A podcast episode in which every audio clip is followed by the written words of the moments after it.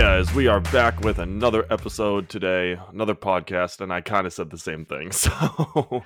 Yeah, pretty close. It's okay.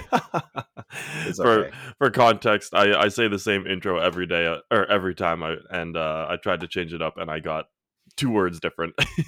Yep. It's all good. It's all good. But yeah, so you got any updates on your end? You're going to say something, but then you said, let's just record it. So what was it that you're going to say? Well, it's in regards to our conversation that we'll get into. So for update, though, I actually do have a mini update that I'm actually seeing crazy results. Like, honestly, only 1-2 weeks in of this one change in my diet, or not diet, in my plan, which, yeah, you know, obviously you don't expect to have changes that quick, but I am. And so I'm just running with it. But there's an old Rich Piana thing where he talks about growing his arms, and obviously, you know, he has his history with Synthol and his different drug use and whatnot, but for his arms, he said the one thing that I want everyone to do is right before you go to bed, so this is after you've eaten your last meal, you know, for me, after I've taken my supplements, all of that stuff, do 300 skull crushers, 300 hammer curls. Like, you do it in sets of 100, 100, 100, 100, 100, 100. And you do that with, like, you know, he used the words like baby weight. He said like a 15. But when you get that high, I mean, I'm using something less than that just because that's so many reps. And this is at home? Yep. You're using like dumbbells, like small dumbbells? Yeah, I've got dumbbells at home. And so I literally just, I lay down in bed, I grab, you know, my two weights, and I do between 50 and 100 skull crushers, and then I'll stand up and I'll do between 50 and 100 hammer curls, and I'll just go, like, I'll burn myself out.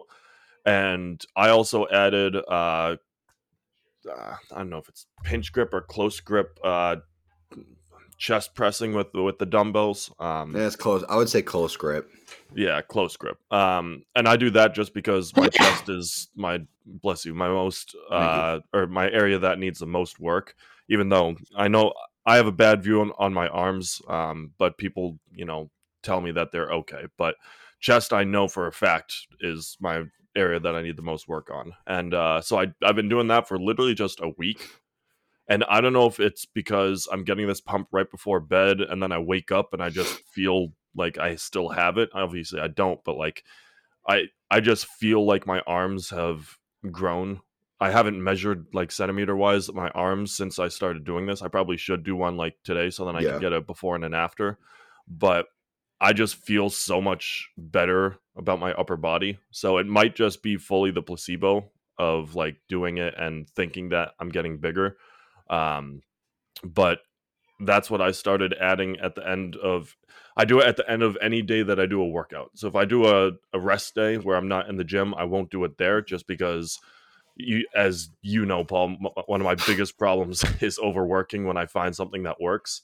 So I really have to make sure that, when I'm doing something like this, I'm only doing it on working days. And even some like, what was it? I did my chest day, and I crushed my chest day this week, like to the point where I couldn't hold my arms out in front of me. And on a night like that, I finished all my nightly routine, and I sat down, I grabbed the dumbbells, and it was just, I'm like, it's not going today. It's not going to work. So obviously, you know, with moderation and regulation, but for me, this one little change has impacted me heavily, and I'm loving it. I'm certainly going to continue it. Again, it 100% could be just placebo effect right now. Like, it's the same thing in like sports or like golf. I buy a new golf driver and I hit it perfect for a month, and then I get back into my old ways. Like, your body and brain tricks your mind, or tricks yourself into either feeling good about something or thinking something is working. But obviously consistency is key. So I'm just going to keep at this. I'd average about 3 to 4 nights a week doing it, because right now I work out between 3, 4, maybe 5 on a good week. So I'm averaging between 3 and 4 nights a week of doing this, and it's been great. And with the chest, like that little bit obviously that's not going to improve my strength because I'm moving 15-pound dumbbells. So it's not like going to improve my weight at all. But this is purely just to get my aesthetics a little bit better and getting my pecs a little bit more defined, because I struggle getting that center right down the middle. I have that gap right down at the bottom of my pec in the middle. Mm-hmm. Like people call it the cereal bowl sometimes. That little sternum, your sternum area. Yeah. Yeah. So I struggle with that. So obviously, like I'll do different variations of the close grip press. Like if I'm like sitting up to get a little bit of an incline, or I'll even bounce myself off the end of my bed to get a decline, like just varying or getting different variations in as we go. Just trying to target every little bit. And again, It's just for definition, just to get a little bit of extra work. And I know you've talked about in your past how like chest was an area for you that you wanted improvement in. So you're doing like twice a week for, I don't know, I think you said like 2 years you did twice a week or something like that. It was a while. Like it was at least a year. I did 2 chest days a week. Yeah. And I, unfortunately, with my new schedule and what I do in my day, I can't make it to the gym enough days to get a second chest day in because I still have to hit everything else. So this is my little way of like continuing to improve and continuing to make small little changes just in the comfort of my own home. And I will say too, my sleep has gotten a lot better because I exert myself. And at first I was skeptical because obviously when you do lifting not as much so as cardio, but your heart rate does still increase, especially doing that many reps. So I had worries about that at first, but when I'd fall into bed after doing 300 reps of hammer curls, skull crushers, and close grip press, I just fall into bed and I'm out, man. So how long does it take you?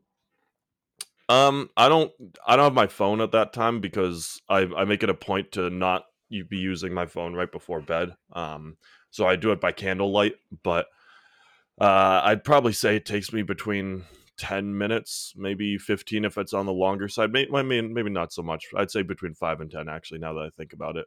Just because you don't take any breaks. You go first set. So I start with my skull crushers, then you go right into hammer curls, then you go right into the close grip press, and then you go right back. There's no rest time in between because you're hitting different muscles. So it's not like you're needing to give it time, or extra time, I should say, because when I'm doing my hammer curls, obviously my triceps aren't engaged. So that's more or less their rest time.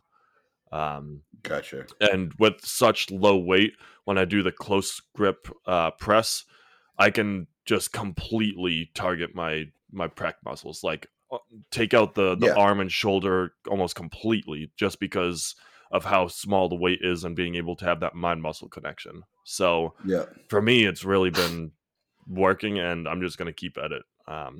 And that's what I mean. Like we talk about it all the time, finding changes and testing it out. And if it works, if it doesn't work, like keep at it. Like this is just a thing that I saw on, I think it was either Instagram or TikTok, because my thing is full of Rich Piana stuff. So when you guys see anything on your socials or even hear Paul and I talk about something weird, just give it a try. You never know if you're going to like it. Like when I saw him do that or talk about it, I was like, that's killer. That's like when he talks about his 8-hour arm workout. I'm like, I don't know if I could do that. And I just gave it a try and I love it. So just stick at it, guys. Not the 8-hour workout. No, I did not try the 8-hour workout, and I don't think I would like it either. Yeah, no, that's you need so 8 shakes over the top throughout this. The amount of protein shakes he has is ridiculous. I think it just for that the results just comes down to just overall volume. You're just putting a lot more volume into your arms, and that's really especially smaller muscle groups like your arms, delts, even chest a little bit. And calves, it comes down to a lot to volume typically. High intensity typically doesn't necessarily work that well with the smaller muscle groups. It's not how they're built. So the higher volume is going to result more. That's why like my split being 6 days, whatever I need to work on for a long period of time, I'll make 2 days a week as part of it. Really, I'm doing 5 different days in the gym, but one of them I'm repeating. So like chest was that first for me. And then right for the past like 6 to 10 months, I don't even know how long it's been, arms. It's been arms for the longest time. So 2 arm days a week. And that's, it's just, it drastically improves whatever I'm trying to, improve upon. And chest is the first one. And you, I think also more recently in the past like week or 2 week, you've talked about how you've had to add like ab days in a lot of the week now too. I don't have to. I'm just choosing to because I'm prepping for my show. So I just want to make sure that I can maintain the muscle there while I'm depleted. So that's why I started training abs the second we started to cut, because I wanted to be sure that when I am very low calorie, very low carb, very low protein, I can still hold on to my abdominals because I'm allegedly on anabolics, which is going to help with that. It's going to help with the maintaining. So I want to make sure that I am training it enough to keep my abs, you know, full and round and not flat when we step on stage. So there's this video. I don't know if you saw it. There's I love this clip so much. It makes me die laughing. This guy's playing games and he's just like, oh no, like he's like playing games or something and he like realizes something, so he like and then he puts his hands on his head, he goes, oh no. So it was like the meme was like when I forget to do abs for the 10,000th time in a row. And I'm like, that's literally me. That's a sad reality though for a lot of people in the gym, because I mean, we've talked about how, you know, ab growth, one is in the kitchen, and two, you get a lot of it from like compound movements anyways. But the reality is, I would say between 30, 40, maybe even 50% of people that go in the gym just don't hit abs like at all throughout the week.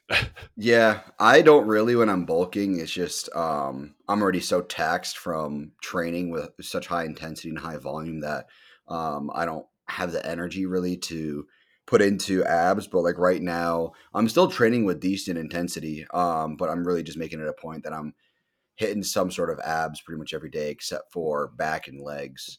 Some days I don't hit abs, so today being chest, I'm gonna hit some abs after.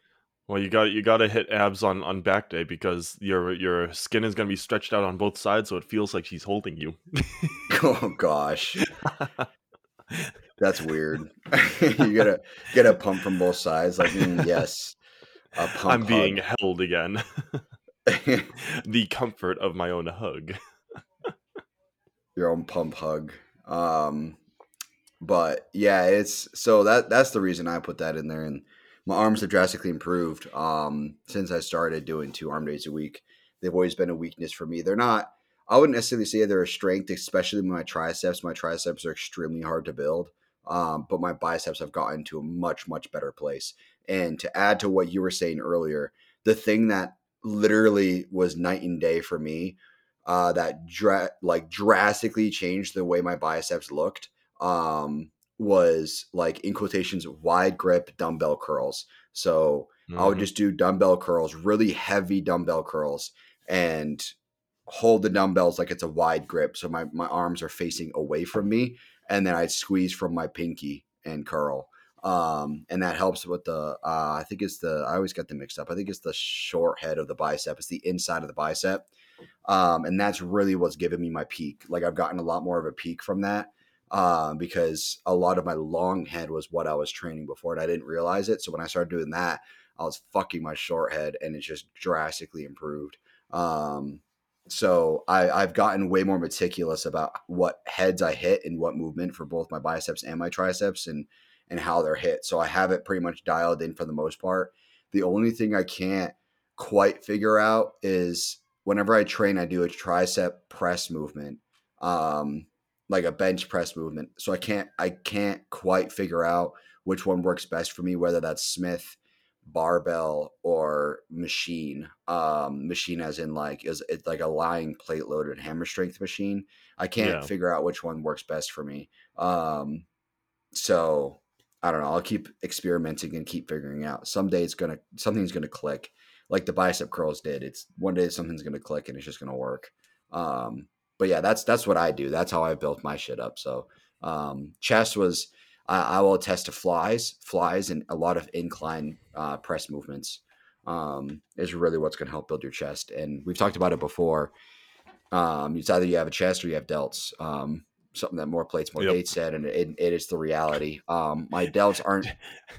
I'm just thinking of the meme from Derek, the one I sent you, where his shoulders are like built up, like it's photoshopped, and it looks like he has like shoulder pads on. Yeah, he's got the Death Star delts, man. He's got the craziest delts, but that's why he was talking about it, is because he's got crazy delts, but then he just doesn't have a chest. He's just like, my chest is shit. He's like, you either have delts or you have a chest. Really, I mean, I think it just comes down to proper training and a little bit of genetics, and then just as far as posing goes, just having proper posing. So you can have delts and chest in while you're posing. It'll look good, but you're going to have one that's more dominant than the other, and that's my chest. My chest is a lot more dominant than my delts, and my chest is one of my strengths at this point. So my titties, my little boobies are one of my strengths. So yeah, that's how it works for me. That's the opposite for me, because my delts, my shoulders have always been my that's my killer move right there. And so trying to develop my chest to a point of, it's not going to be a dominant group for me, but just getting it to the point of just being proportional with everything else. That's been what I'm grinding towards. I think proportions is everything. When it comes to bodybuilding, like when it comes to just lifestyle and general living, I always tell guys, I'm like, dude, just work on your chest and your arms. That's really it. Because when you're like, I mean, obviously work everything else, but I'm saying, like, if you want to have something that's a strength for you, focus on chest and arms. That's not what's going to win you a show, but that's what's going to get people to look at you in public. That's the reality. Some guys would argue back. I disagree. I think when you have a crazy chest, especially when people are looking at you from the front, from the back. Yeah, of course you want a little bit of a back, but when people are looking at you from the front, you got a big chest, you got big arms, you're going to think that you're a massive dude, and you could have the tiniest fucking legs ever. You could have no midsection, but because you have arms and a chest, they're going to think that you're massive. So it's just the illusion. It's just how people see it. Were you intending to, do pec raises right there while you were talking? Like you were that's completely like I've been able to do like pec flexes for so long, and I do them so often whenever I think, that it's become like a tick for me now. Like it's like a fidget. Like I'm sitting here and I'm just like, I could just like read. I'll be reading. I'll be doing this shit on the couch. Like it's just your wife walks in and is just like, what is going on? I'm sure people see it in public too, and I don't realize I'm doing it. It's just something that I do. Middle of a sales meeting and just asserting your dominance by bouncing them. I just put my chest right in the camera and just keep flexing them. No, but thank God my work doesn't really do cameras. We're all IT people, so we don't really do cameras. We don't do that shit. But yeah, I don't know. It's just a fidget thing. I'll say me for my now shift in building chest, because for the longest time I was just improve everything. Like that was my mindset. Yeah. Now it's like 90% improve chest and maintain everything else just to like get that there.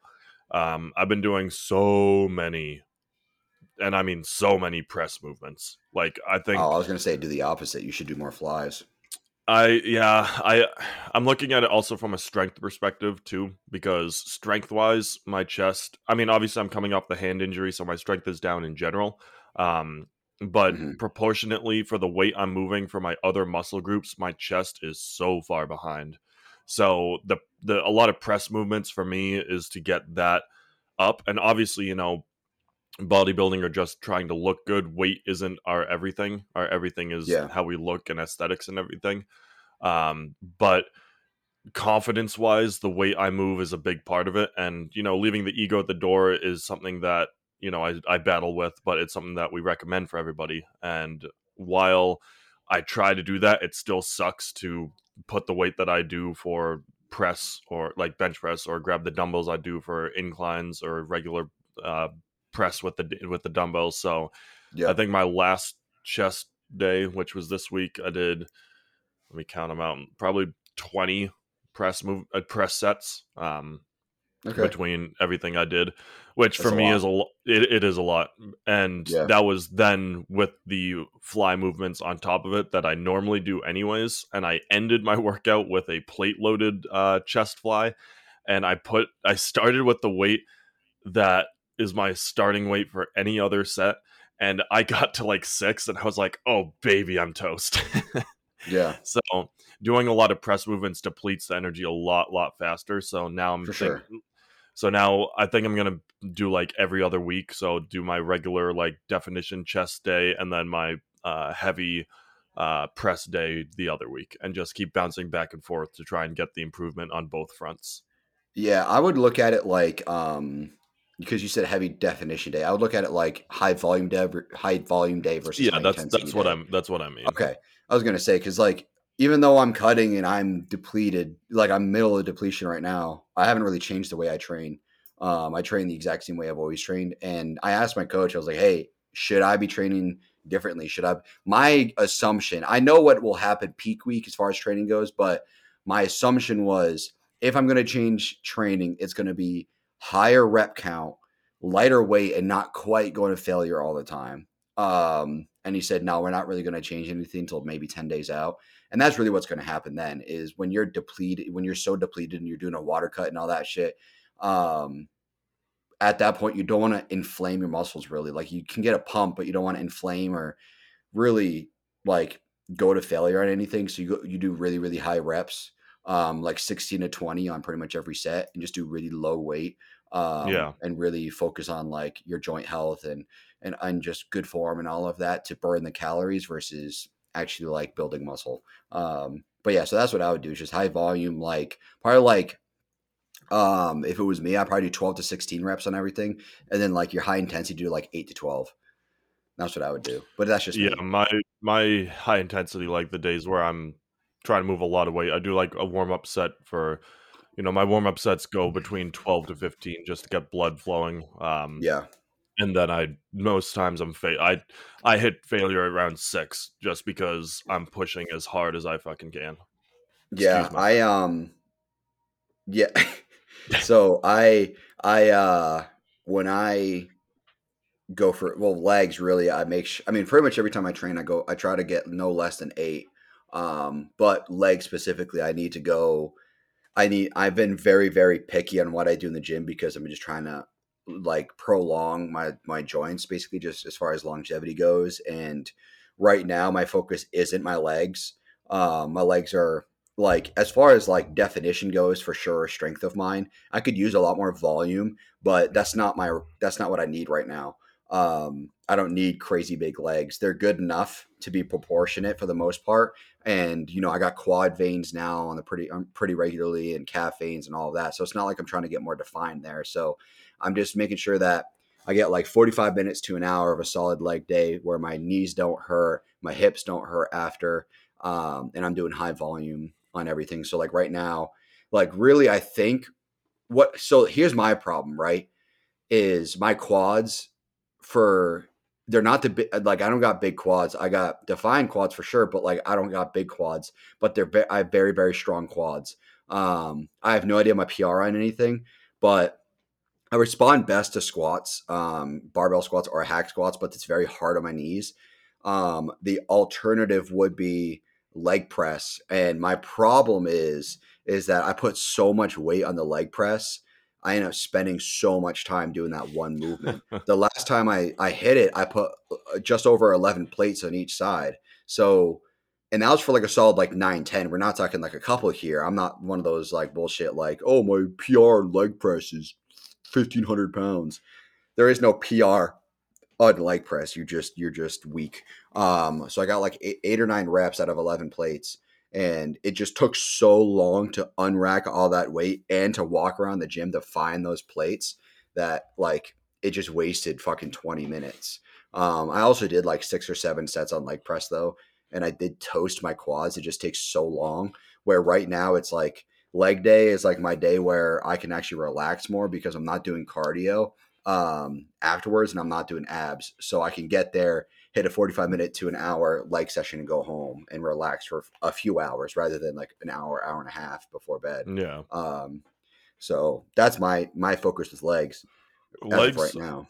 I will say for legs and leg press specifically, that's like the one day that I enjoy working out with not a group, but one other person, because it makes the plate loading a lot easier. If I had squats, someone for sure. Squats is different because, I'm not squatting the weight that requires a ton of time for plate loading, but for leg press, you're absolutely right. It does take a while. And, especially doing like, if you want to do a drop set on a leg press, like you just need that other person there. Yeah.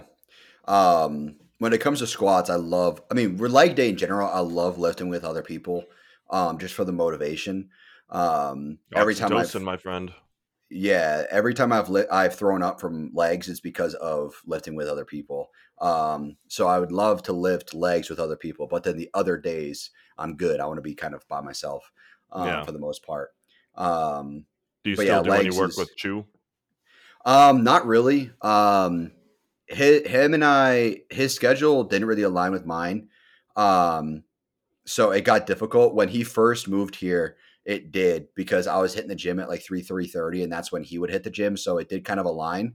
But then I think a couple of his friends moved out to Charlotte that he lifts with now. So he kind of gravitated towards his essentially real friends. Him and I were training partners kind of. So he kind of gravitated towards it's like me training with him, but then you move to Charlotte. It's like, I naturally kind of gravitate towards lifting with you because you're a friend of mine. We're actually close. Yeah. So it's I didn't take any offense to it, and that's totally fine. And the way we train is very different.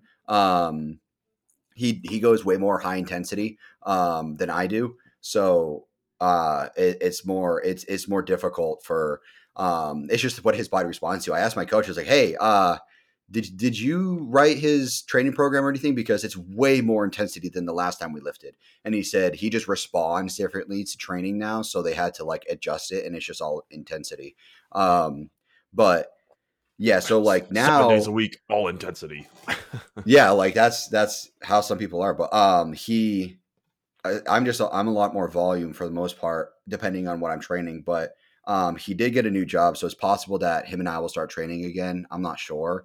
Lot of people. I was going to say, is he? I don't think he is, but is he under your not yours, but your coach's regime as well? Yes. Yeah, he's still with Tom, he is my coach. Oh, okay. Yep. Yeah. I thought he wasn't for okay.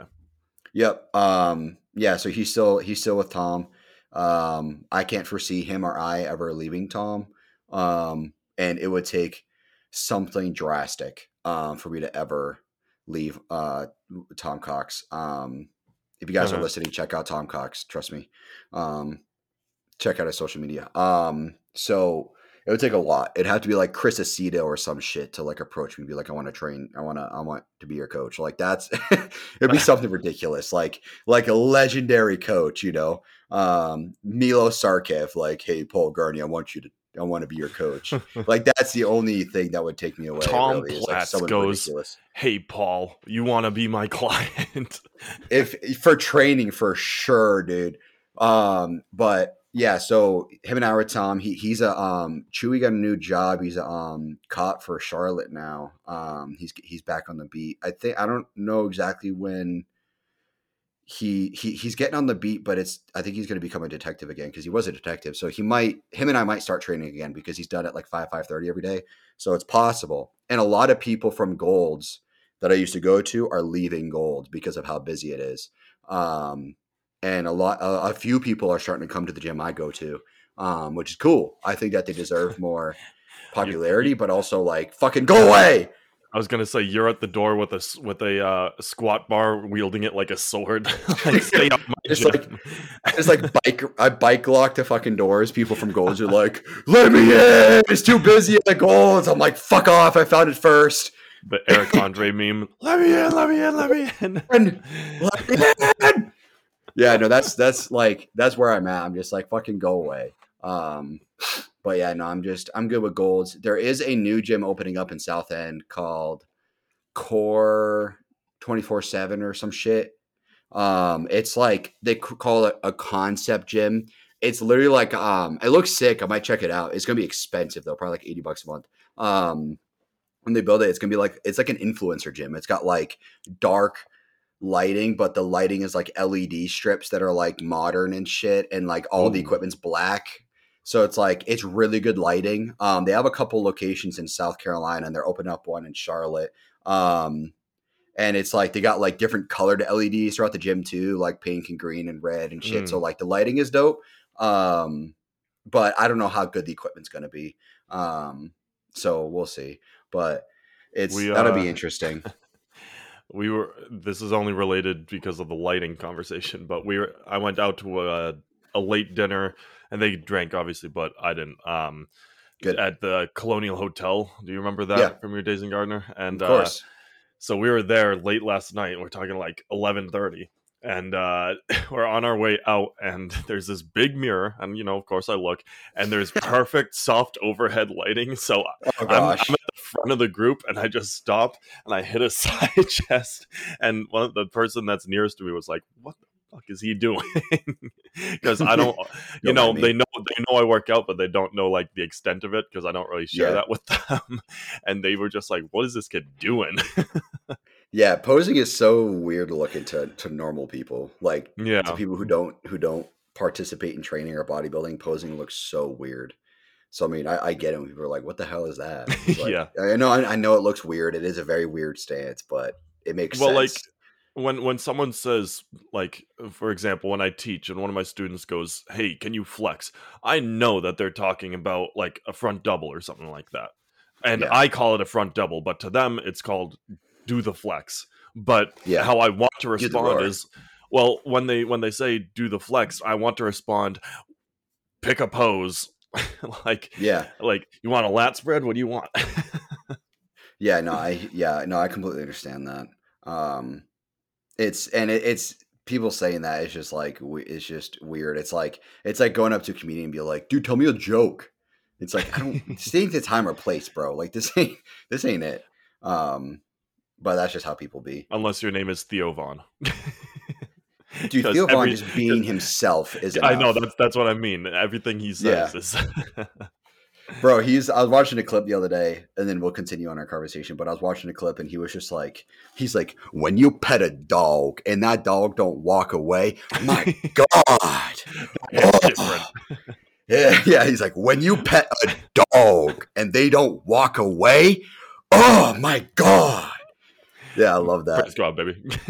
Yeah, praise God, baby. Makes you want to kick a fat kid in Kmart, you know what I'm saying? Praise God, baby. But yeah, so to update kind of where I'm at on top of the training is like, we've been kind of depleted for a couple weeks now.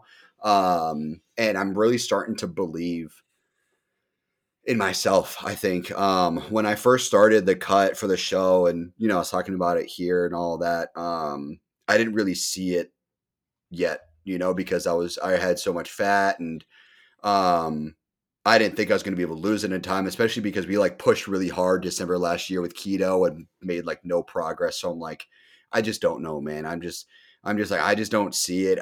We're so close, like 5 weeks out. Like I want to be diced already for the most part. Like I want to be focusing on specific like spots of fat that I'm trying to work on, you know, accentuate a back day over a chest day to lose the fat there. If I could, like something like that at 5 weeks versus like, trying to lose fat all over. But the thing is like when you're depleted and you're doing more and more cardio, less and less food, still training the same, you got anabolics on your side to assist with recovery. The results is truly exponential. Every day you look better than the day before. I'm genuinely making gains every single day now. And I see more and more of my abs every day, more and more veins every single day. And like I said, it's exponential. So it's like let's say I had like 6 weeks, like really like we were in prep for like 6 weeks by the time we hit the show. Week one, I probably make as much progress as like the first 2 days of week six, you know, it's like, it's exponential. You make more and more progress each day. So like looking back, like the photo I sent you, 3 weeks of progress and about like 4 pounds of fat lost over about 3 weeks, but it looks a lot more than that. And this week I've already lost about 3 pounds this week too. So like I'm exponentially getting closer and closer. So like that's really interesting to see because I can really start, I can truly see myself actually stepping on stage now, and I can see my frame. Like I'm really actually starting to see my frame. I've never been this lean before. My leanest ever was a couple of years ago. It was towards the end of my first cycle. It was Anavar and test. And at the time it was pretty high test. I think I got up to like 600 megs at one point. It was pretty high. And then I think it was 25 megs of Anavar a day. I think, I forget how much it was, or maybe it was 50 every other day. I forget, but is that all pen or is that, no, Anavar is oral. Okay. So testosterone is pending. Anavar is oral. And obviously I was taking Arimidex at the time, which is an AI. I take Aromasin now. My body responds much better to Aromasin than Arimidex. They're both AIs, and it just helps lower estrogen. But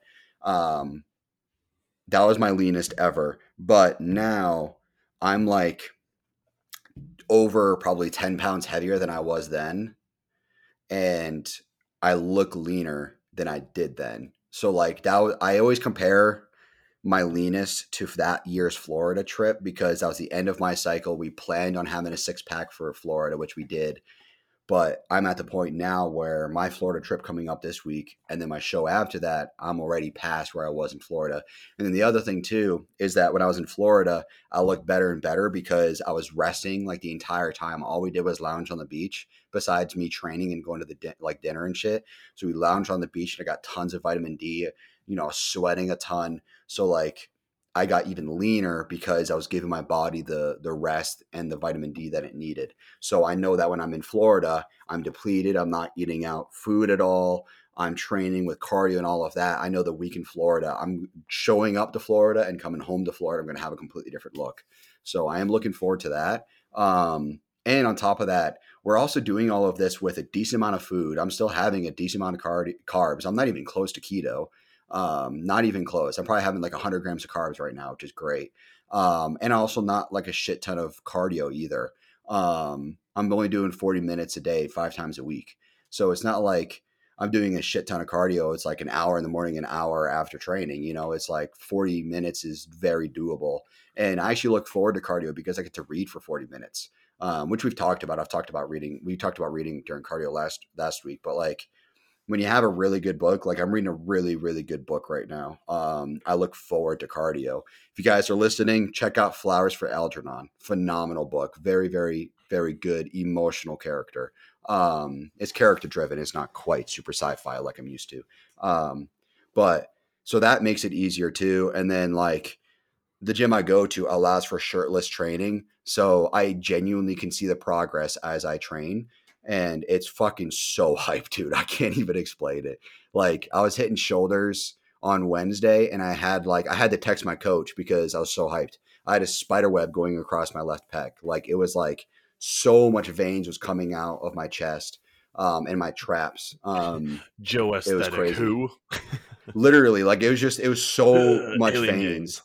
Yeah, for real. I wish I had that. But yeah, my vascularity in my chest is pretty strong. My arms, I wish my arms had more vascularity. I just don't think I have very thick veins in my arms, but my chest has a lot of vascularity and my calves. I almost have like viscosus veins in my calves. Like I'm like literally like, I'm going to be Nick Walker. Like my calves are going to look like Nick Walker's calves.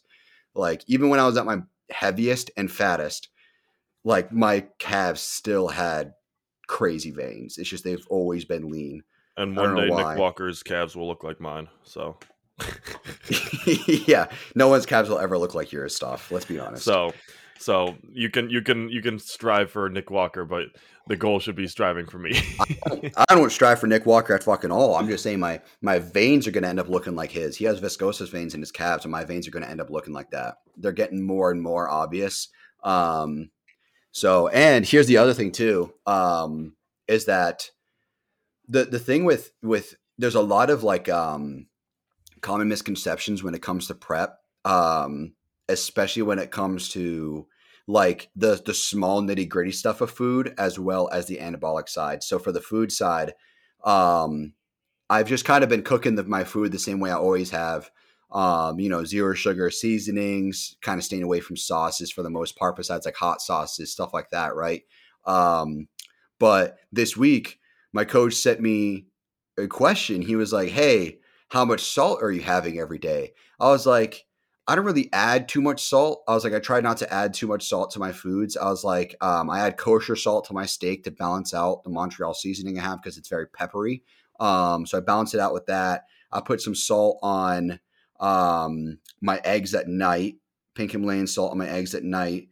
And that's pretty much it as far as added salt goes. And he said, all right, I want you to take out any added salt and add in a quarter teaspoon with your first meal, pre-workout, post-workout, and your final meal. So a quarter teaspoon of pink Himalayan salt with those four meals. So I ended up with a teaspoon of salt. And he said, because you should be drinking a ton of water right now. We need to keep your sodium up, but a healthy sodium. We shouldn't be having like bad sodium. Kosher salt's not the best salt. It's okay. It's not table salt. Pink Himalayan sea salt. Well, sea salt and pink Himalayan are completely different.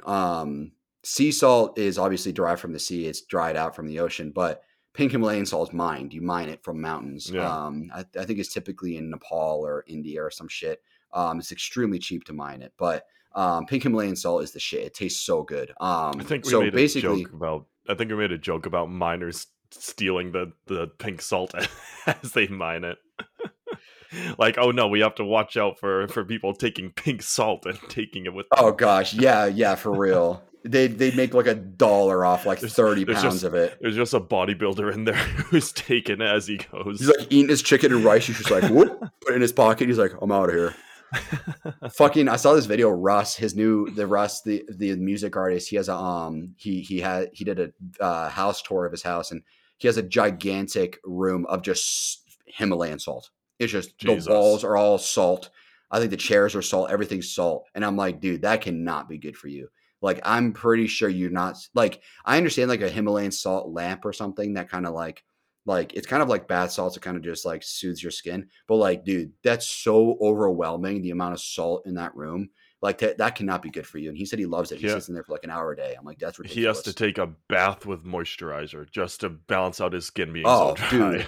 Dude, like, just dries in the fuck out, I'm sure. But so we added in that salt, and it's actually drastically improved my my blood flow. My pumps have been fucking nuts at the gym.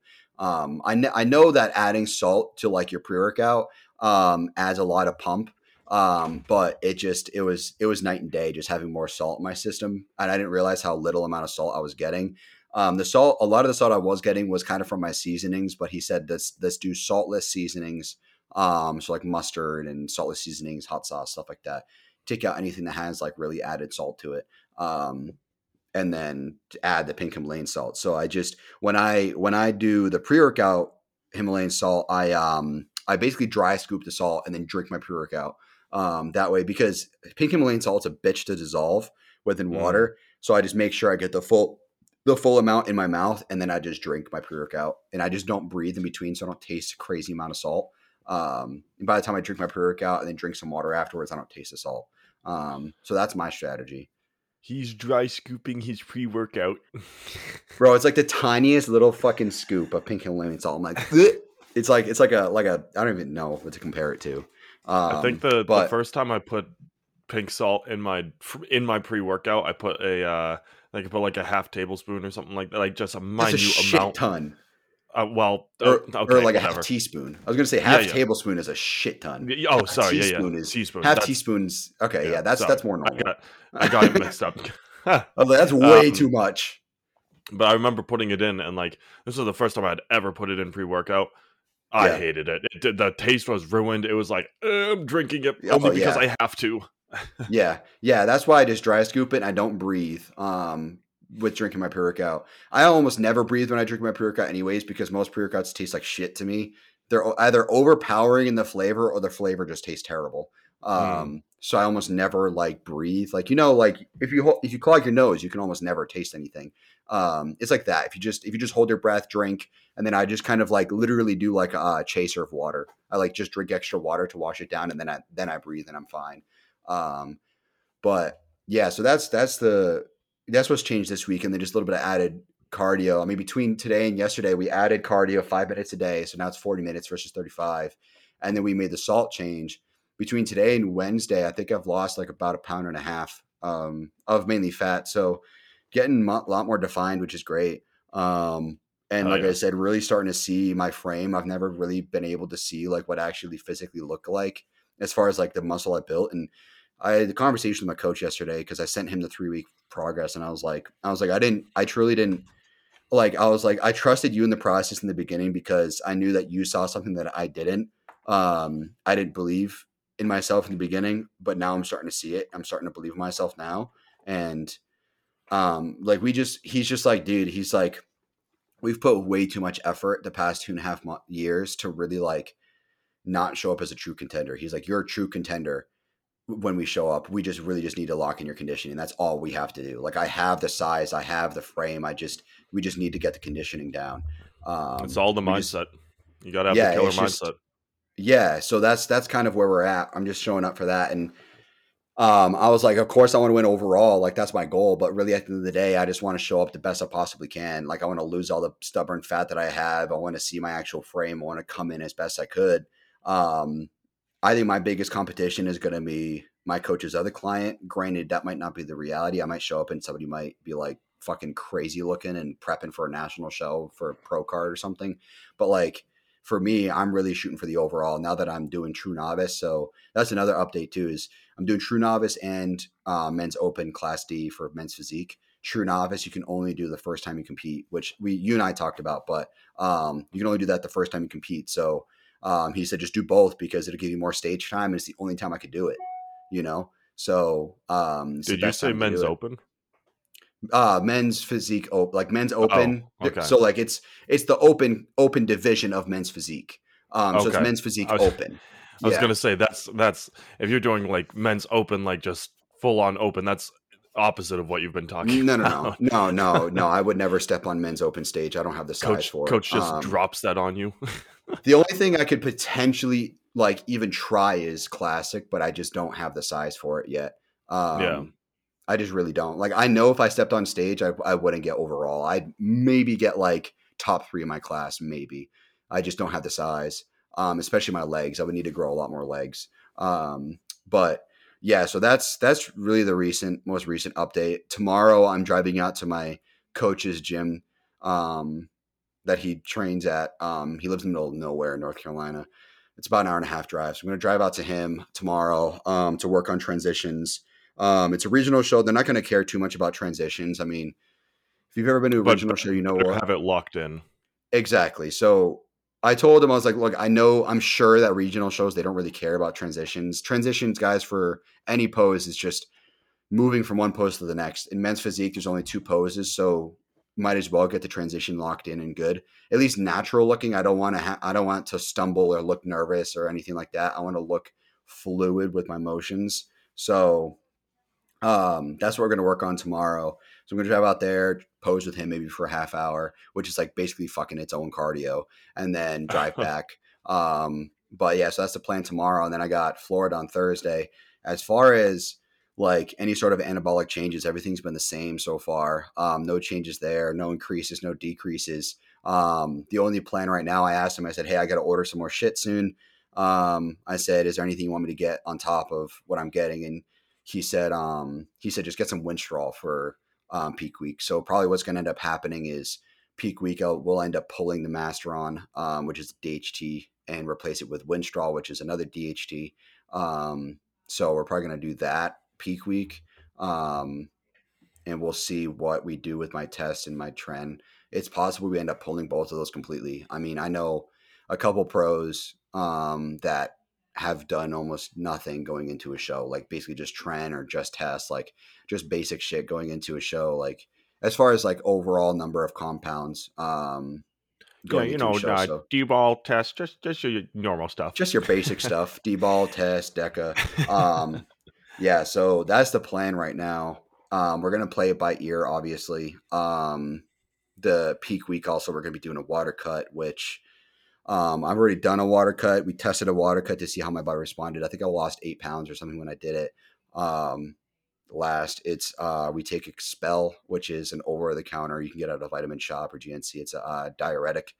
So we do 3 gallons on Sunday of water, 2.5 on Monday, 2 Tuesday, 1.5 Wednesday, 1 gallon Thursday, half a gallon on Friday, and then just maybe sips of water on Saturday, which is the show date. And you're taking a diuretic the whole time. So basically what you're doing is you're teaching your body, hey, we're taking in a shit ton of water right now. I need you to flush it all out. Like you go pee literally every like 15 minutes. So you're also taking a diuretic, which will help with that. So you keep flushing, keep flushing, keep flushing. And then you keep decreasing the amount of water. So even when you have a half gallon in your system, you're still peeing as much as normal, as much as you have been with the shit ton of water. So you're just expelling all of the water out of your body. It's pulling it out of your fat cells. It's pulling it out of like a lot of your blood. It's pulling out of your muscles, just pulling all the water out. So that's what that's how the water cut's going to work. So peak week's going to suck balls. I know that it's always peak week sucks for everybody. It's going to be suffering. But like if somebody says you're suffering at 3 weeks out, like to me, they're like, oh dude, that sounds like suffering. I'd be like, dude, fucking suck it up, dude. Like this shit's light work, bro. Like this ain't hard. This really ain't that bad. If you're not motivated enough to like enjoy this process, then just don't even bother. Well, especially at that point too. Like if you've put in that much work, like yeah, you 2.5 years. 2.5 years of development, muscle building, posing work, like literally everything except for stepping on stage. Like this just affirms everything I've been doing. But yeah, it's really not that hard. And the thing I also keep in mind too, which has helped me drastically, is that when you're losing weight, when you're hungry, that's actually when you're losing the fat. So like when I'm hungry between meals and my stomach's growling, I'm like, I don't want food. This is when I'm losing the fat. This is what I need to keep in mind. Stay, stop, don't go eat cucumbers or bullshit. Like just sit and fucking suck it up because this is when I'm going to lose the fat. I'm hungry in the middle of the night sometimes. I'm like, go back to sleep. This is when I lose the fat. So that's what you got to keep in mind is that when you're hungry, that's when your body's actually losing weight. That's when your body's losing the fat because it's going to use your fat as energy. So, that's what you got to keep in mind. People who get hungry, who have been used to bulking for so long, when they get hungry during a cut, they go eat something, you know, chips or fucking vegetables, whatever it is. But like that, you're supposed to be hungry. That's the point. So that's what I got to keep in mind as I, go through my day. And obviously there's ways around it. Like, I have, Tren kind of helps with appetite suppression. My Adderall for my ADD helps with appetite suppression. So, all of that kind of assists. Coffee helps a lot. Water helps a lot. Energy drinks helps a lot. So like stuff like that is what kind of helps me get through the day. So you got to find what works for you. I know plenty of people who chew a lot of gum when they're cutting. That helps them. Not for me. Gum actually makes me more hungry typically. But it just depends on the person. So you just got to suck it up and do it really at the end of the day. That's what matters. Yep. And that's what we've been doing. But I don't have a good transition. Yeah, I was going to say to kind of add to what I was saying about Winstrol. There you go. Recently, Tom Platz and Arnold kind of came out recently and was talking about their old steroid cycles. Everything that they talk about now, Ronnie, any of the golden era, literally anybody who's retired when it comes to bodybuilding, you need to take what they say with a grain of salt because even any current bodybuilders. You need to take it with a grain of salt because they're not going to tell to a lot of them, especially if you're competing on the Olympia stage or even pro for that matter, they're probably not going to tell 100% the truth. Especially golden era bodybuilders. Arnold is one of them. He's still in his mind trying to beat his competitors. Like he's like if you're looking back and you're like, oh, I won 7 Olympias. Would you rather say, oh, I took more than everybody else or I took less? Yep. You'd want to say I took less because then it sounds like you had the better genetics, you had the better talent for it. So, and same with Tom Platz having, the quads of Jesus Christ himself. Yeah, literally. So like you got to take it with a grain of salt because chances are they're not telling the full truth.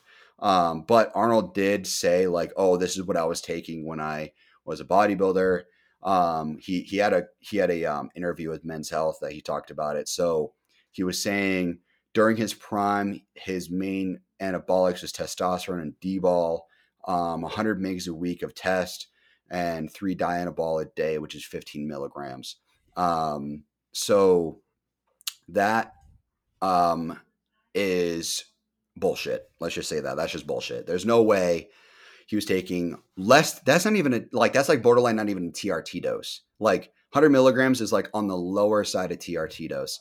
As far as pinning goes, it's probably about right for TRT. But like if you compare it to TRT of like a bodybuilder, like my TRT dose, my cruise dose is 150 mgs a test a week. And he's saying that in his prime, in his biggest he ever was, at like 250 plus pounds, he's taking 100 mgs of test a week. Granted, D-ball, I'm pretty sure, is a testosterone derivative anyways, but like 100 mgs? Yeah, my fucking ass, bro. And then on top of that, he said 15 mgs of Dianabol a day. That's 3 pills. Dude, there's no shot in fucking hell that's what you were taking, considering, one, they knew nothing about anabolics back then. Anabolics were completely legal in America in the 70s. You can go to a doctor and fucking get it. They knew nothing about it. Doctors just threw out prescriptions like it was nothing. They had no idea what the hell they were doing. They were telling people to pin once every 2 weeks testosterone. They're telling them to inject testosterone once every 2 weeks. That's how stupid we were when it came to steroids back then. We had no idea. Testosterone, D-ball, Deca, everything was so new. We had no idea. It's such a stupid thing to be like once every 2 weeks, dude. That'll just fuck your whole system up. You'd have to have the longest possible fucking ester for testosterone to like be like, I feel normal at the end of my 2 weeks versus the start of my 2 weeks. Like it just wouldn't work.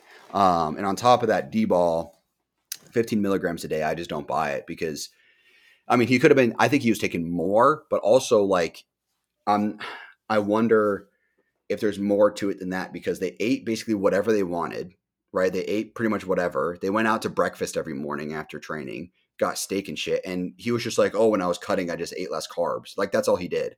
And like they ate whatever they want. Like it just didn't, it doesn't really check out. Granted, their conditioning back then isn't what it is today. And their frames, their size, everything isn't what it is today. Arnold in his prime would not be able to compete nowadays. He's not even classic level. Like Sebum is arguably bigger than Arnold was.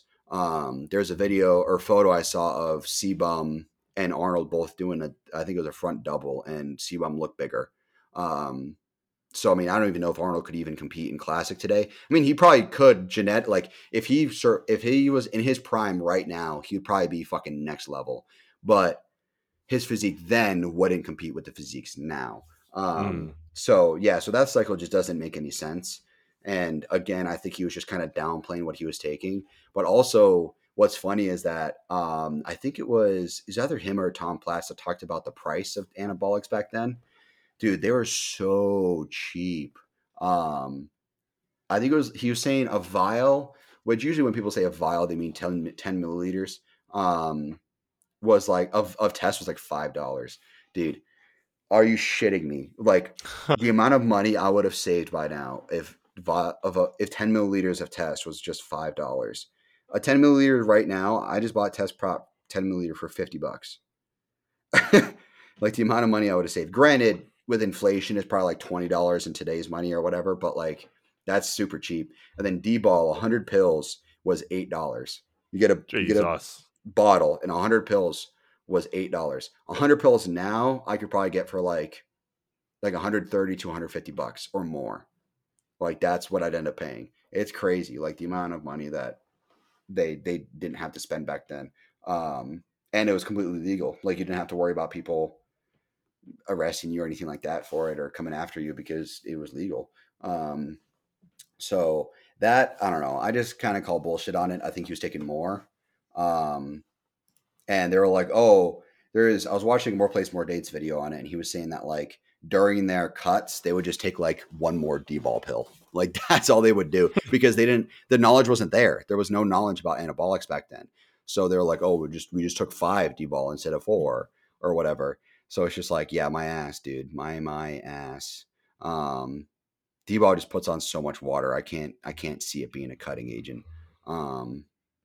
Well, I'm looking at an article here about, talking about Arnold's usage, and it's an interview between Rick, I'm going to mispronounce it, Drassen, and Steve Davis talking about steroids back in the in the golden era, and they don't call out Arnold, but they say that an Austrian. Yeah, there is a certain Austrian was taking 4 D-ball a day and a shot a week.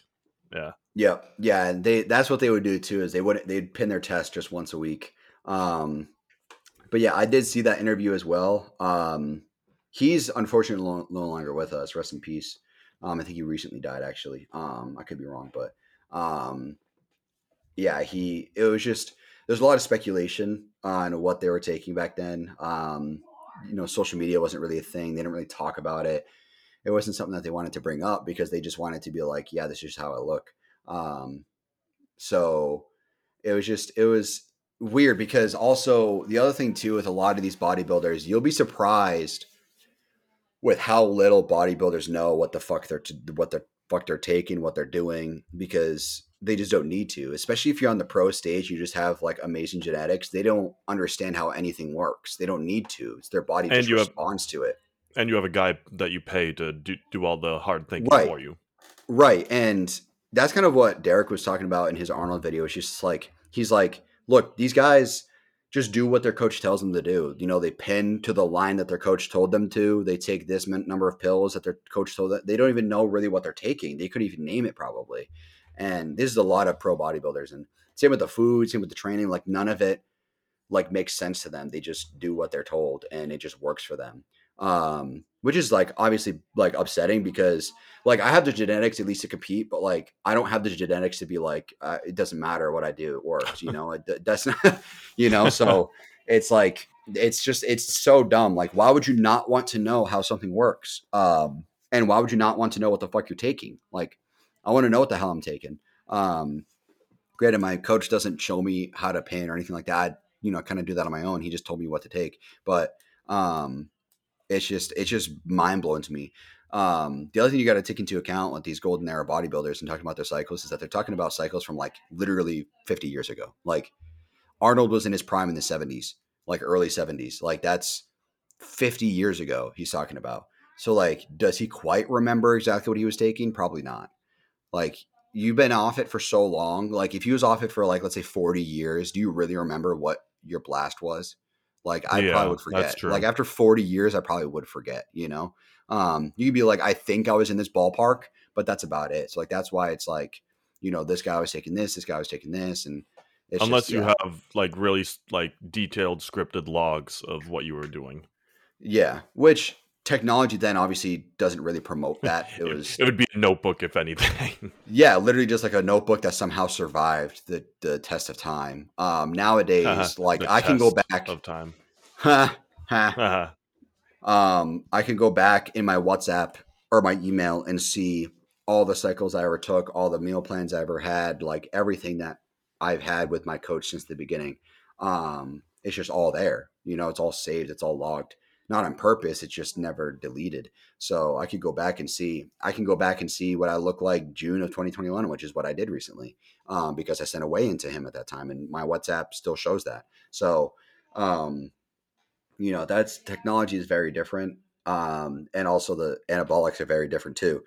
Right now is a unique time with anabolics because one, the technology is so high up there now. And we're getting crazier and crazier. Granted, Trend is like the newest one on the market as far as like actually good steroids goes. Like there's been other ones like tercasterone and shit, but like Trend is the newest one that's actually like used. And we don't really know too much about Trend. We kind of know about it. We know what it's for and how it works and all of that, but we don't really know like the very long-term side effects. And on top, so like the technology is crazy, but also now, within the community, if you're not part of the anabolic side of things, early like mid 2000s to like early 2010s, there was not a lot of vetting when it came to sources of anabolics. It was just, you kind of just hope for the best. And you could have been pinning unpure shit. You could have been pinning completely different shit. You had no idea what the hell you were taking.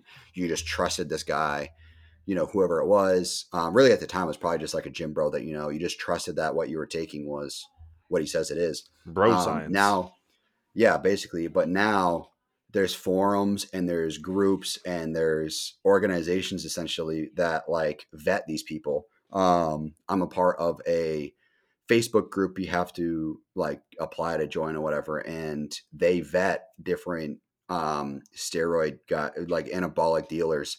And one of the dealers I go to has been vetted through testing, independent testing. So people will get stuff from them and they'll send it off to a lab and see what's actually in it.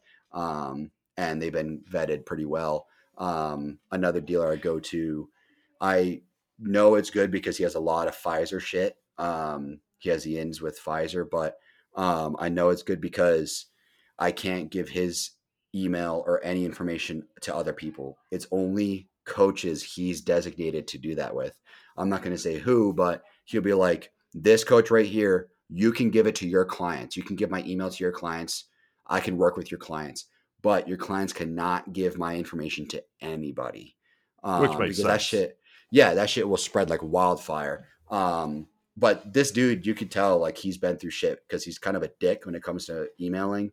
Like he's like his email will say like, if you don't give me your address, payment info, screenshots, whatever, I'm not shipping shit out. He's like, you need to do exactly what I say in every single email or else I'm going to blacklist you. Like that's basically what he said in the intro email. I said, hey, can I have some pricing, whatever.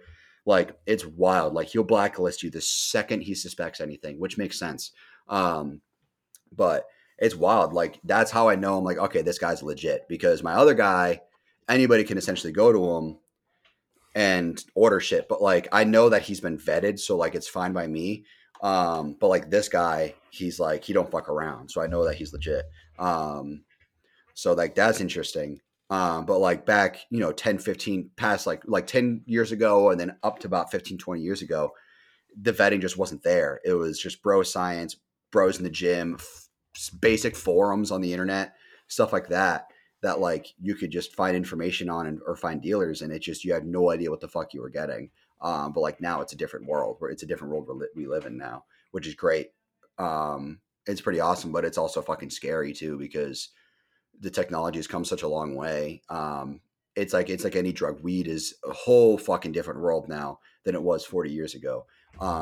So like for the, like, so like the D-ball back in Arnold's era might be more pure than it is today because he's getting it from a doctor, but it might be also like not as efficient or something. Like the sourcing might not be 100%. Like we don't know how the D-ball then would compare to the D-ball now. And if we even had D-ball from back then, we don't know. It wouldn't last to today. It'd be expired. Like it wouldn't do anything. The active ingredients would no longer be active. So it's like that scene with fucking Leonardo DiCaprio with the Quaaludes, the lemons. It's like that. It's like yeah, I'm not familiar. Okay, so in Wolf of Wall Street, they take a lot of Quaaludes and they took these lemons as a it's this brand basically. They were saving these Quaaludes for a special occasion, and they took way too many of them because it took forever for their body to process. That and then the dancing scene. Okay, I got you. And he had like the paraplegic episode or whatever, like the paraplegic like phase of the drug. But like that's how it would be. Like you wouldn't really see much results probably from it just because it's been so long. It's probably expired.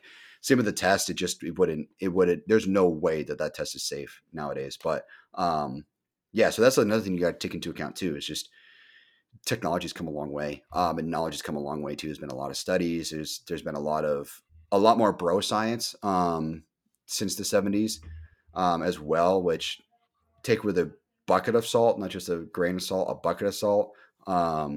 But like that can provide some more information, different forums, all that shit. So that's another thing to keep into account. And again, they will probably say less than what they were taking because they're still competing in their mind. They still want to be like, oh, I did better. Arnold at 70, whatever, comes out of retirement and competes. Yeah, no, he wouldn't last a fucking day. He'd have a heart attack. But Tom Platz is another one who came out relatively recently. This interview right here was October of last year, so that's pretty recent. And he was saying that he's like, during the interview, he's like, you're not going to believe me when I say this, but I took 20 milligrams of Winstrol a day the one shot a Deca, 100 ml, which was 100 milligrams, and that was his life's drug cycle. So like that's what he would take constantly, which I fucking call bullshit. One, we all know, even back then, they knew Winstrol was a cutting agent. Winstrol is for prep. And even then, Winstrol is for the last like few weeks of prep. It's not something you take consistently. Deca, I can understand. Deca is, Nandrolone is, it was originally made as a TRT option instead of testosterone. That's where Deca derived from. So like I can understand running Deca pretty frequently. A lot of guys respond well to Deca, but don't respond well to test. So there is that. So like that makes sense, but Winstrol or stanozolol, depending on however you want to call it, Winstrol, stanozolol, 20 milligrams a day. It's just, it doesn't really check out. Let me look up a typical cycle, of Winstrol. Let me see.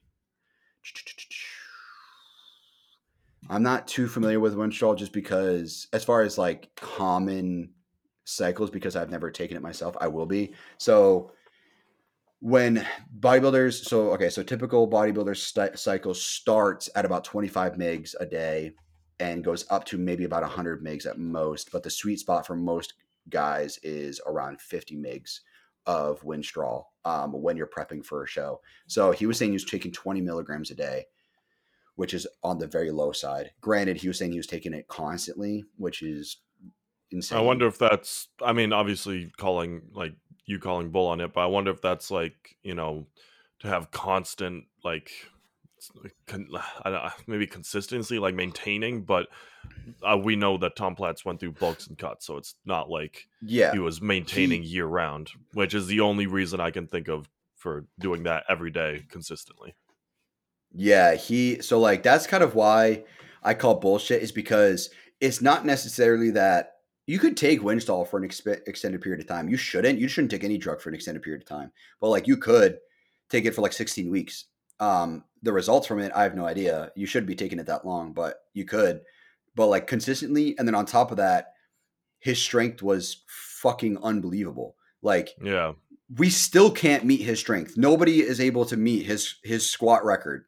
Nobody's able to beat that right now. Eventually it will be beaten, but like to be like, oh, I was taking mainly cutting agents and a fucking borderline TRT dose, and I was able to squat 500 pounds 23 times with no assists. Yeah, my ass, bro. My fucking ass. And that 500 for 23 was just him walking up and like, whatever, I'll do it. Like, it wasn't even like,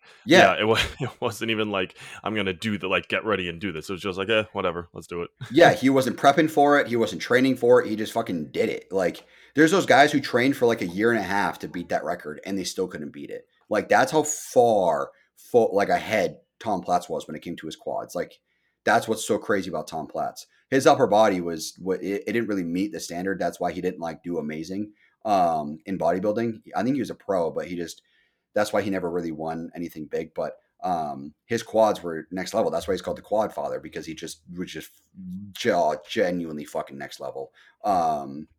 So that's why I kind of call bullshit, because you can have the best genetics in the world naturally, and you'll never come close to what Tom Platz was doing. So like, he definitely needed to be on shit. And he was just like, oh, I never took any of the designer in quotations drugs. Never did the designer drugs. I took the very minimum. He said he'd take less than girls would take, but it worked for him. He was basically just like a very high responder, a very acute responder to anabolics. So that's why he was able to get to that point. So it's just like, I don't know. I just call bullshit. I love Tom Platz, you know, tons of respect for him. My dream is to train with him one day. Like, I would love to hit a leg day with him, but I just don't think that cycle he's talking about is 100% the truth. His peak was in the 80s, by the way, for those that don't know. 80s was like his decade. He was huge in the 80s. But yeah, so that's interesting to me. I don't really buy it, but it's just to each their own. I think it's an interesting convo, just because, not that we know for a fact what people are taking nowadays, but we can surmise what people are taking nowadays. And it's like multiple compounds. It's a ton of different things. And like, even if the amount isn't true, like, let's say he was only taking 2 compounds, but it was a lot more or something like that. Like, that's still a harsh comparison to nowadays, how it's like, we're going to take these 4 different things and these 3 other things to counteract the side effects of those 4 things. And you've got like a bundle on your hands. You know what I mean? Yeah. Yeah. It adds up quick too. Like, so many guys nowadays take grams of shit. And the thing I've always preached with anabolics, and anybody who really knows what the hell they're talking about when it comes to anabolics, they'll 100% agree with me. Less is more. Less is always more. If you start off with a crazy cycle, you can only kind of move up from there. It's like, how do I explain it? It's like any medication, right? Like, let's say like Adderall, you start off with 50 milligrams a day. You can never go to 10 milligrams because your body's so used to 50, you're going to feel like you're not even on it at 10 milligrams.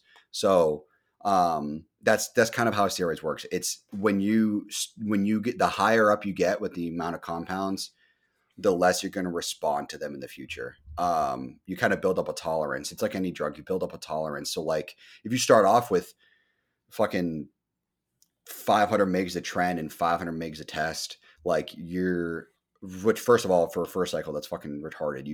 You're going to kill yourself, but also like you're going to need to build upon that afterwards. Like, you can't just like take that and then take half that for your next cycle and still get the same results. So you start off with less and slowly build your way up.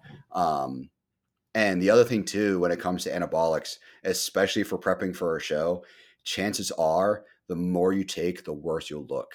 You need to, like, everybody talks about how, like, so Derek said this, which kind of pissed me off. He said he called bullshit on Arnold and Tom Platz because he was saying that to get to the Olympia level, drugs and anabolics is the cake itself. The food and training is the icing on it. And I call bullshit.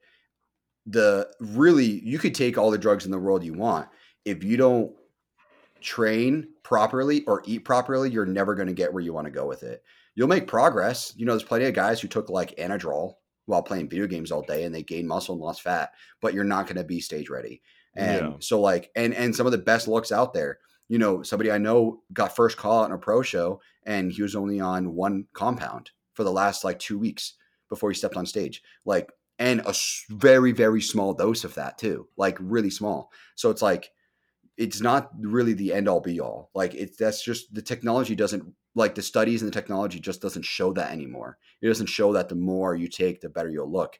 And there's somebody I watched a video on, I forget who it was. I have to look into it. He took like, I think it added up to like over 5 grams of steroids a week, which is a lot. 5 grams is a lot. And he's prepping for a show. He got to the show and he looked like shit. Full of water, fat, didn't have definition. He had somewhat size. He looked old. The more you take, the worse you're going to end up looking, most likely. Nick Walker is an example of that. He takes so much shit. It's ridiculous. And it shows. He looks like an alien. Yeah, he looks like a freak. His fucking veins don't look good. He's so boxy. It's just, to me, I mean, granted, he looks like a freak, so it's crazy to look at. Like, that's how far the human body can go. But like, he's not Olympia caliber. He doesn't have the look that the Olympia deserves. And that's why I think Derek Lunsford's going to start taking over, because he does have the look. He has the aesthetics. He has the size. He has the conditioning. And he did real well at this past, though. Yeah, the only reason he didn't win it is because we talked about this, but the only reason he didn't win it is because he didn't pay his dues yet. He hasn't been in the game long enough at the Olympia level to win. Hadi Chupin deserved it, in my opinion. He could have gotten 1 or 2, but I think the amount of effort he's put in, and he's been robbed multiple times, he needed that fucking W. Yeah, absolutely. And not just on the workout side of things, like the visa and everything just to get here. Like, oh yeah. Yeah. He's faced so much adversity just to come here. And then also the other thing with the culture of the Middle East is that it's all about honor. So if you lose, you don't bring honor back to your country. You don't bring honor back to your family. You get second, it doesn't matter. You still lost, So like winning, he's like a famous celebrity now because he won, you know. It's well, did you see like, you see the airport when he touched down? Crazy. And the streets were just full. Yeah, he was the best bodybuilder in the world that day. Like, he won the biggest show of the year.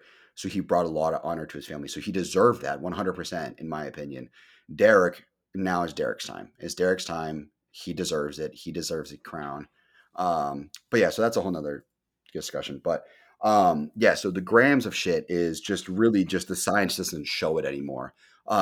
Granted, men's open, classic physique, and men's physique all require different amounts of anabolics. Men's physique, typically, when I see the craziest cuts as far as amount of drugs, is typically under a gram. I'm under a gram. I'm at about 0.7 milligrams of total anabolics. Sorry, 0.7 grams, so 700 milligrams total, which really isn't too much, especially for a prep. And we also haven't changed anything out. A lot of people, a lot of guys in any division, they end up running, like, they'll run tests the whole time. They might run Masteron for most of it, but they change shit out as they go, right? So, you know, they might replace Masteron with Winstrol halfway through and then take Tren for the last 6 weeks. But prior to that, they take whatever. So, like, I haven't changed anything either. It's been the same thing the entire time, which is unique in that sense too. But yeah, it's just the less is more. It's just all that's gonna, like, that's the reality now. And a lot of guys don't want to buy it. They don't want to buy into that. It's just how it is. And, the other thing too, is that when we're talking about these cycles, the golden era, current, all that, you feel like a superhuman when you're on it. So you're more prone to taking more because you want to feel better and better and better and better. And then there's a threshold where you just start getting diminishing returns and it starts to hurt you. So that's why it also is more. Yeah. There's the point that you reach from, like we talked about the dependence almost, like you get to the point where you're taking so much that your body doesn't actually achieve the gain. So you have to take more and then it just goes way over the boundary of health. Snowballs. And yeah. Mm-hmm. And the risk reward is like minuscule unless you're going for your 8th Olympia to take the crown. Like there's no point for it. Yeah, it's just not how it is anymore. And at the same time, like even bulking, like a lot of guys assume you need to like put on ton of shit for bulking, and that's just not the reality anymore. The science doesn't show it. Anecdotally, it doesn't show it. And also the other thing too is that 90% of guys don't respond well to steroids. That's a reality. Most guys don't respond well to steroids. Most guys look like shit on steroids. There are plenty of guys in the gym. I guarantee at least every gym has a handful of guys who take steroids and they don't look like they do. And it's just the reality for most guys. So you need to be careful when you do take shit because you might not get the results you wanted. I'm very blessed in a sense. So I'm cursed with bad natural genetics. I never would have been able to compete naturally, but I'm very blessed to have the genetics to respond well to anabolics, which is unique. It's not everybody that gets to say that. I know people who are extremely hyper responders to test alone. I'm a very hyper responder to the DHTs, specifically test. I'm pretty normal, like most people, but at least normal in the sense that I respond well to it. Like anybody else who responds well to it. I'm not a hyper responder. I'm not a bad responder. I respond average to guys who respond well to it. And bulking cycles too is not as complex as people think it is. With social media nowadays, like look at the golden era. They're not talking about Tren. They're not talking about Anadrol. They're not talking about Masteron or, you know, all these other Primobolan or EQ or anything like that back in the golden era. And they're still looking crazy, you know? So like you don't need to take a shit ton of compounds to look great if you can respond well to steroids. I want to preface all this by saying I'm not an endocrinologist. I'm not even really an expert when it comes to super physiological anabolic steroids. I can have a conversation about it and I can read about it and understand what people are saying, but I can't like write someone a cycle. And I never would, just for the liability reasons. But like, I know Sebum was talking about it. I think it was like beginning of last year, maybe the year before that. He was talking about what his typical bulking cycle looks like. And I think it was like 500 megs a test and like 300 or 400 megs a primo. Like that's it. I know Jay Cutler talked about it. Let me look it up to be sure exactly what he said. I know it was test and EQ. Let me look it up here. So like most guys who are huge when it comes to train, like when it comes to stage readiness and all of that, they're not taking nearly as much as people think. So he said in his off season, which is bulking, off season is another word for that. He would take 500 megs of test and 600 megs of EQ, which I mean is a fucking shit ton. For both of those. I mean, 500 megs of test is the bro science level, but 600 milligrams of EQ is insane. He loved EQ. That was his favorite. He didn't do a lot of orals. He said in the beginning, he tried Anadrol and D-ball mixed with the test. He also tried Deca, but he wasn't a fan of Deca. He said, let's see. He knows now a lot more than he did back then. He says he doesn't know if he should have gotten Winstrol or Anavar. He was using a Primobolan apparently during his cut. And Tren wasn't really around that much. He got into insulin towards the end. But that was kind of an additive. He said he is kind of like on the top of everything. And that's usually insulin is usually used for carb partitioning when it comes to prepping for a show. But yeah, ultimately it just came down to test and EQ. For 10 weeks, he'd run that and then he'd just come off completely. He would just cruise immediately after 10 weeks of that, which is not good. But in his competition prep, let's see, come off for 12 weeks. He would come off everything for 12 weeks, which is 3 months. Then he would start his cycle for the Arnold Classic. Then he would come off after the Arnold. He'd have a break from everything for 8 to 12 weeks, and then he'd start everything back up in June for the Olympia. So he was off about half the year, off everything. Yeah, crazy. He tried GH at 4 IUs a day, got up to 9 and 12 on and off. But for him, 9 was the sweet spot. But yeah, so even Jay Cutler, like his bulking, his off season wasn't really that crazy. It wasn't a shit. I mean, it was a lot. It was over a gram, but like it's not super complex. And with social media nowadays, I was gonna say, if you want a complex mass one, I just looked up Rich Piana's cycle for his. I think this is for gaining 30 pounds in like 3 months. Yeah. Well, what was his cycle? I know he took a lot of GH. Test 15 megs a week. 15. I can be right. Sorry, 1,500. Sorry. 1,500. All right, so let me. I'll send you the article. No way, dude. There's no shot. It's the very first one if you look up Rich Piana cycle under bodybuilder in Thailand.com. Yeah, and that's just the first one. There's 5 that follow. There's no way. Is it muscular development? It is Rich Piana steroid cycle, and it's called bodybuilder in Thailand.com. Just look up Rich Piana's cycle. Okay, got it. Rich Piana steroid cycle. And then if you scroll down. No way he was taking that much. I mean, granted, he also died, so I'm not necessarily surprised.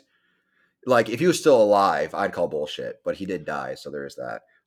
Busted. 1,500. Uh-oh, this is a snack. 1,500 megs of test inenthate, 900 megs of boldenone undisciplinate, which is Equipoise, your EQ, 600 megs of Tren, 300 megs of oral Anadrol, 20 IUs of HGH. That's so much, dude. Holy shit. Like, he talked about how expensive HGH is, and he's like, I can afford it, but still, it's fucking expensive. Dude, you're taking 20 IUs a day. Like, that's so fucking much. I can't even explain, like, how much. Like, I can't even explain how much that is. Like, that he's going through realistic, like, that's like we're talking like Liver King level of money here, like $13,000 a month on all that he's taken. I think he was getting like medical quality. I think I could be wrong. HGH, but like, let's say he got it through a dealer where it's cheaper. You could probably get like 100 IUs for like $350, and he's going through that in 5 days. So we're talking like $2,000 a month in HGH probably, realistically. Yeah. Which of course 20 IUs is just fucking ridiculous. That's such a crazy amount of GH. Anadrol shit ton, Tren shit ton, EQ shit ton. Like the amount of money he probably spent on all this, like he'd literally have to pin every single day for test and EQ because it's just so much.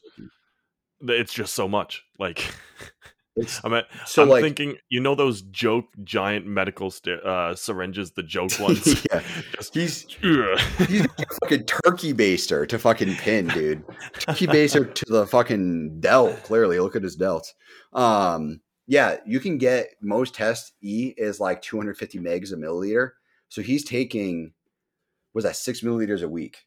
If he didn't want a fucking bowling ball of liquid sitting in his muscle, he would need to pin every single day, and milliliters a day too. Like not even like, you know, half a mil or whatever. Like we're talking like probably like 2 mil a day. He's probably pinning between the trend.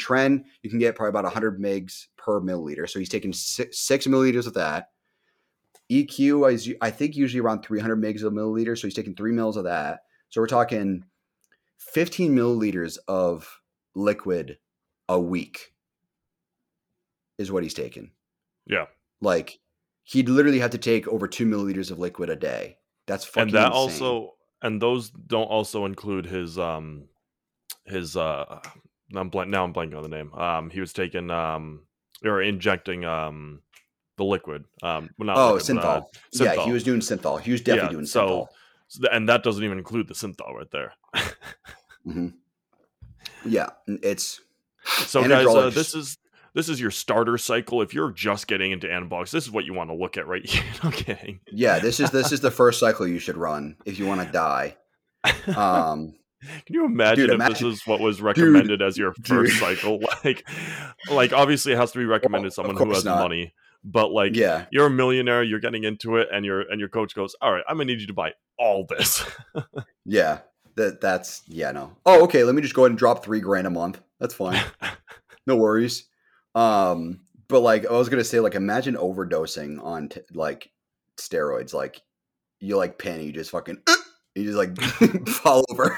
It's just too much. You know what I mean? Like it's just like no buildup in the bathroom. No, yeah, for real, yeah. Like no, like build up, no heart issues. You just pin so much, you just fucking fall and die. Instead of the trend coughs, you just get the trend dead. Yeah, you just die. You like half cough and fucking dead. Anadrol, yeah, Anadrol itself is extremely powerful. Anadrol. But the problem is with that, though, is that Anadrol's oral, and your liver's going through the ringer at that point. Anadrol wrecks your fucking liver. It's so toxic. Anything oral, yeah, because of course. That but Anadrol's supposed to go in. Yeah. I mean, it'll all hurt your liver, but Anadrol specifically is very harsh on your liver. And you should like bodybuilder cycles normally don't last more than 12 weeks on Anadrol, and even then, that's really long. And most guys will say Anadrol is not even really worth it because of how harsh it is. But Anadrol was designed for people who have like AIDS and cancer that like lose, like that have like muscular dystrophy that like can't go to the gym or anything like that or exercise. So they take the Anadrol to actually like keep their muscles where they are so that they can fucking function normally without even training. Like guys have gained 12 pounds of muscle in like months with Anadrol, like doing nothing. Anadrol is so insanely powerful. But he also took a lot of Tren. That's way too much Tren. 600 megs is way too much. Like the craziest Tren cycle you'll see for anyone really is usually about 400 to 500. Tren is for those, like Tren has gotten such a fucking stupid like rap to it now because it's like, oh, it's the steroid. This is the steroid you should take, blah, blah, blah. But it's like, it's a cutting agent is really what it's for. You build strength, yes, but that's not what it's for. You take it so that you can ideally build some muscle while cutting. That's why I haven't lost a lot of weight, is because I'm also putting on some muscle right now on top of the fat that I'm losing. And muscle weighs a lot more than fat does. So that's what trend's for. It's not a bulk. You can use it for bulking, but it's really not for that. And it's not the end all be all. And it's like the trend twins really kind of like ruin the image of trend, because it, granted, trend is for a lot of guys, it's kind of overrated, but like it's trend is not where, like, social media does not portray trend in the way it should be portrayed. You don't see people posting about Anavar or Anadrol or anything like that, which Anadrol is arguably more powerful than Tren is, but people don't talk about it. It's just a meme, you know, so people associate Tren being like the steroid. But yeah, so that's a different, you know, thing right there. Let's see. So there's also Ronnie Coleman did an interview with Tom Platz where he talked about his steroid cycle. So in his pre-contest, his cycle dosages, we're talking about all this, guys, because Arnold came out recently and Tom Platz came out recently, which are like two of the biggest bodybuilders ever. So like, this is kind of a hot topic right now. So his pre-contest cycle was Test X, which I think is testosterone, but it's like, it's a different suspension. I don't even know. Well, I like that's so. Let me look it up. What the hell just happened? Why is my keyboard not typing? Okay, one sec. I'm looking it up right now.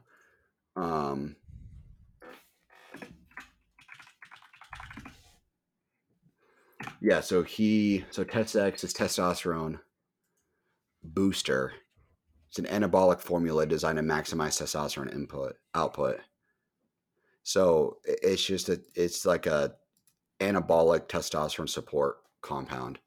So it's 250 mgs per milliliter, and he did 750 mgs per week. Three injections. He did Primo 300 milligrams. Primo is 100 mgs per milliliter in this case. So he did 3 pins of that. He did Deca 200 milligrams per week. It's unclear if he used 200 mgs from the interview, if it's per week or not. He just said he took 200 mgs, but it's assumed that it's per week. Testosterone heptalate, which is 500 mgs per week split into one. So he pinned that twice, 250 mgs per milliliter, Primo, D-ball, or Anadrol, depending on where he's at. Anywhere from 25 to 100 mgs per day, depending on which one he took. As far as the tablets go, so you can get Primo tablets, you can get D-ball tablets. All of it's like D-ball and Anadrol are known for being oral. Primo is known for being injected, but if he's taking the oral version, he's anywhere from 25 to 100 mgs per day. HGH 4 I use per day, which is actually really low. That's lower than I expected. And then he took insulin 30 IU split into 215 IU injections only for the carb up phase before competition. So he would take insulin during a carb up, which some guys do like the last couple weeks. They'll increase the carbs slightly. We're talking like an ounce of rice or some shit, because then that way your body's digesting more, which kicks it into overdrive, and then you cut it all out and you're still in overdrive and you're shedding more because of that. So that's what he would use, so that his body would utilize the carbs more. And then, so like you'd lower your blood sugar, taking the carbs to spike your blood sugar again. And that way you burn more calories. So that's what he would do pre-competition carb up phase. So like, that's a pretty fucking crazy cycle. I mean, it's not as much as I expected, if it's true. So like he probably took total, we're talking like 2-ish grams, 2 to 2.5 grams of anabolics, not including the GH or the insulin, which is 4 IUs, which is international units, and 30 IUs, depending on the concentration. Like let's say you get a vial, it's like 10 IUs of powder, and you put like 1 milliliter of backwater, which is like antibacterial water. It's like basically sterile water. It's not just like what's it called? Not spring water. What's the other one? You can buy it at the store. What's the other version of water? Distilled. It's not distilled water. Well, it's like distilled water. You don't drink distilled water. No. I'm saying like backwater is a different thing than both of those. It's completely entire and like it's like completely sterile water. So you put that, let's say like the vial has like 10 IUs and you put like a milliliter in that, you know, little vial of like GH, let's say, and it's like 1 milliliter. So each day he would take like 0.4 milliliters a day. So like that's how that would check out. It comes as a powder and you put backwater inside the little tiny vial of water or of powder, and you just put in a certain amount that you can do the math out properly. So like if it's like if you could fit like 1.5 milliliter and you end up doing like 0.3 milliliters because of that, it's just easier math, so it ends up being distributed easier.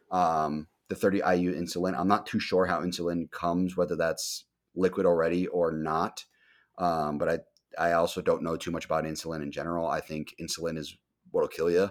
It's very, very bad for you. I mean, I know from the diabetic point of view, it's liquid that you inject. Yeah, but I'm not sure if you buy it like underground, whether or not that's going to be a liquid or a powder. Okay.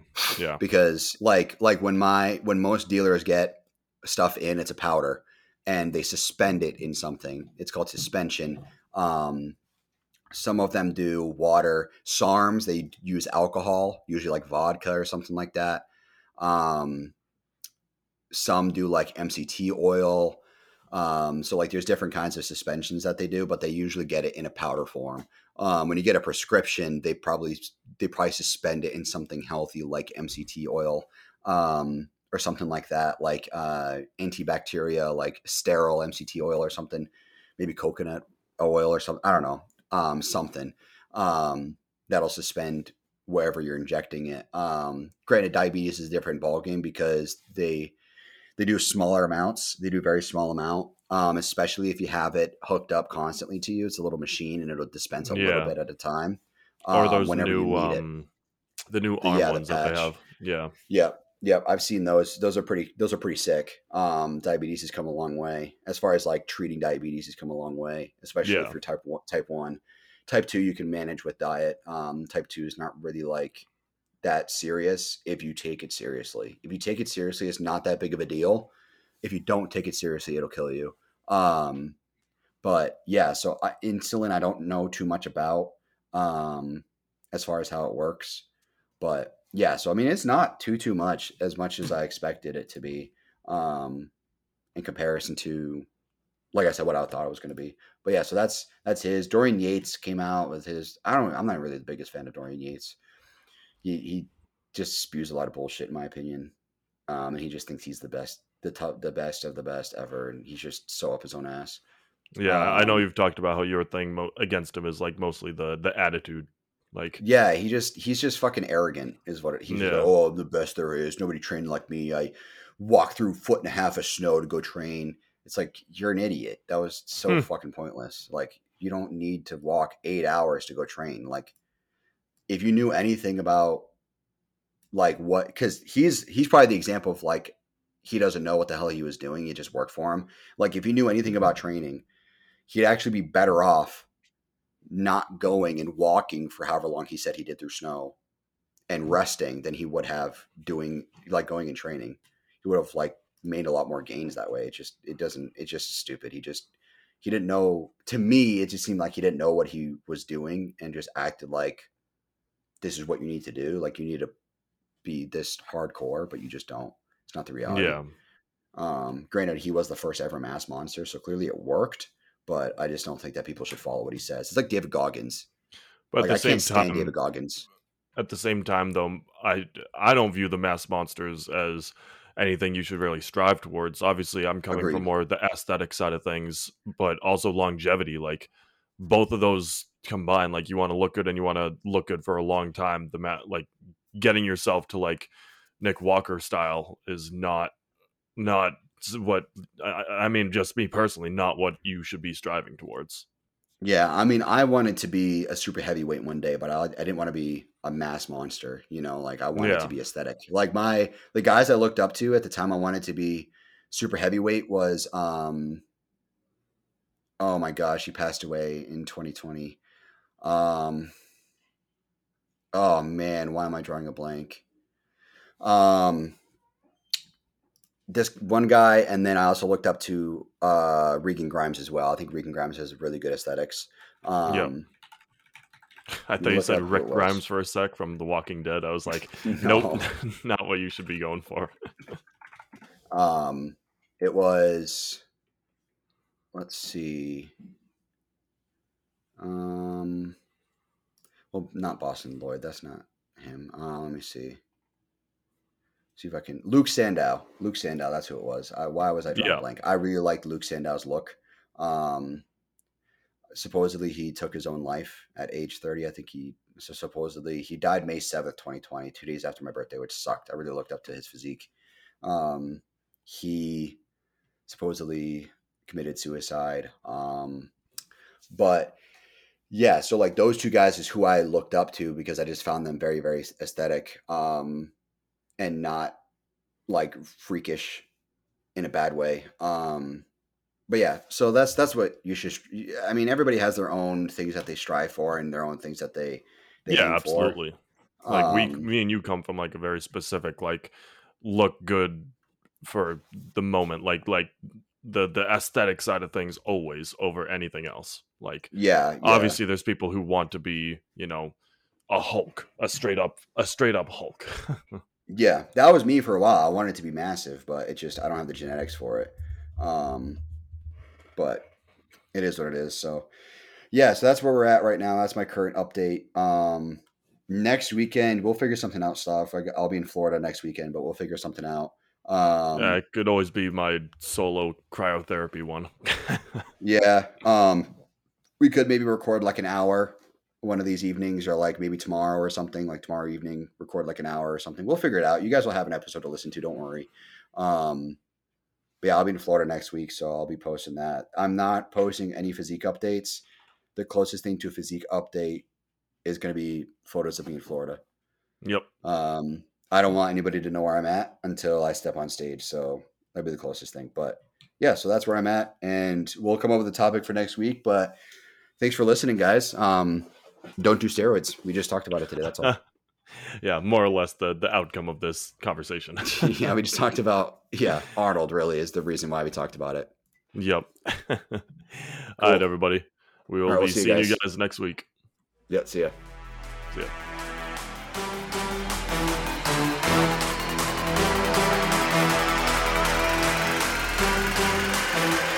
ya.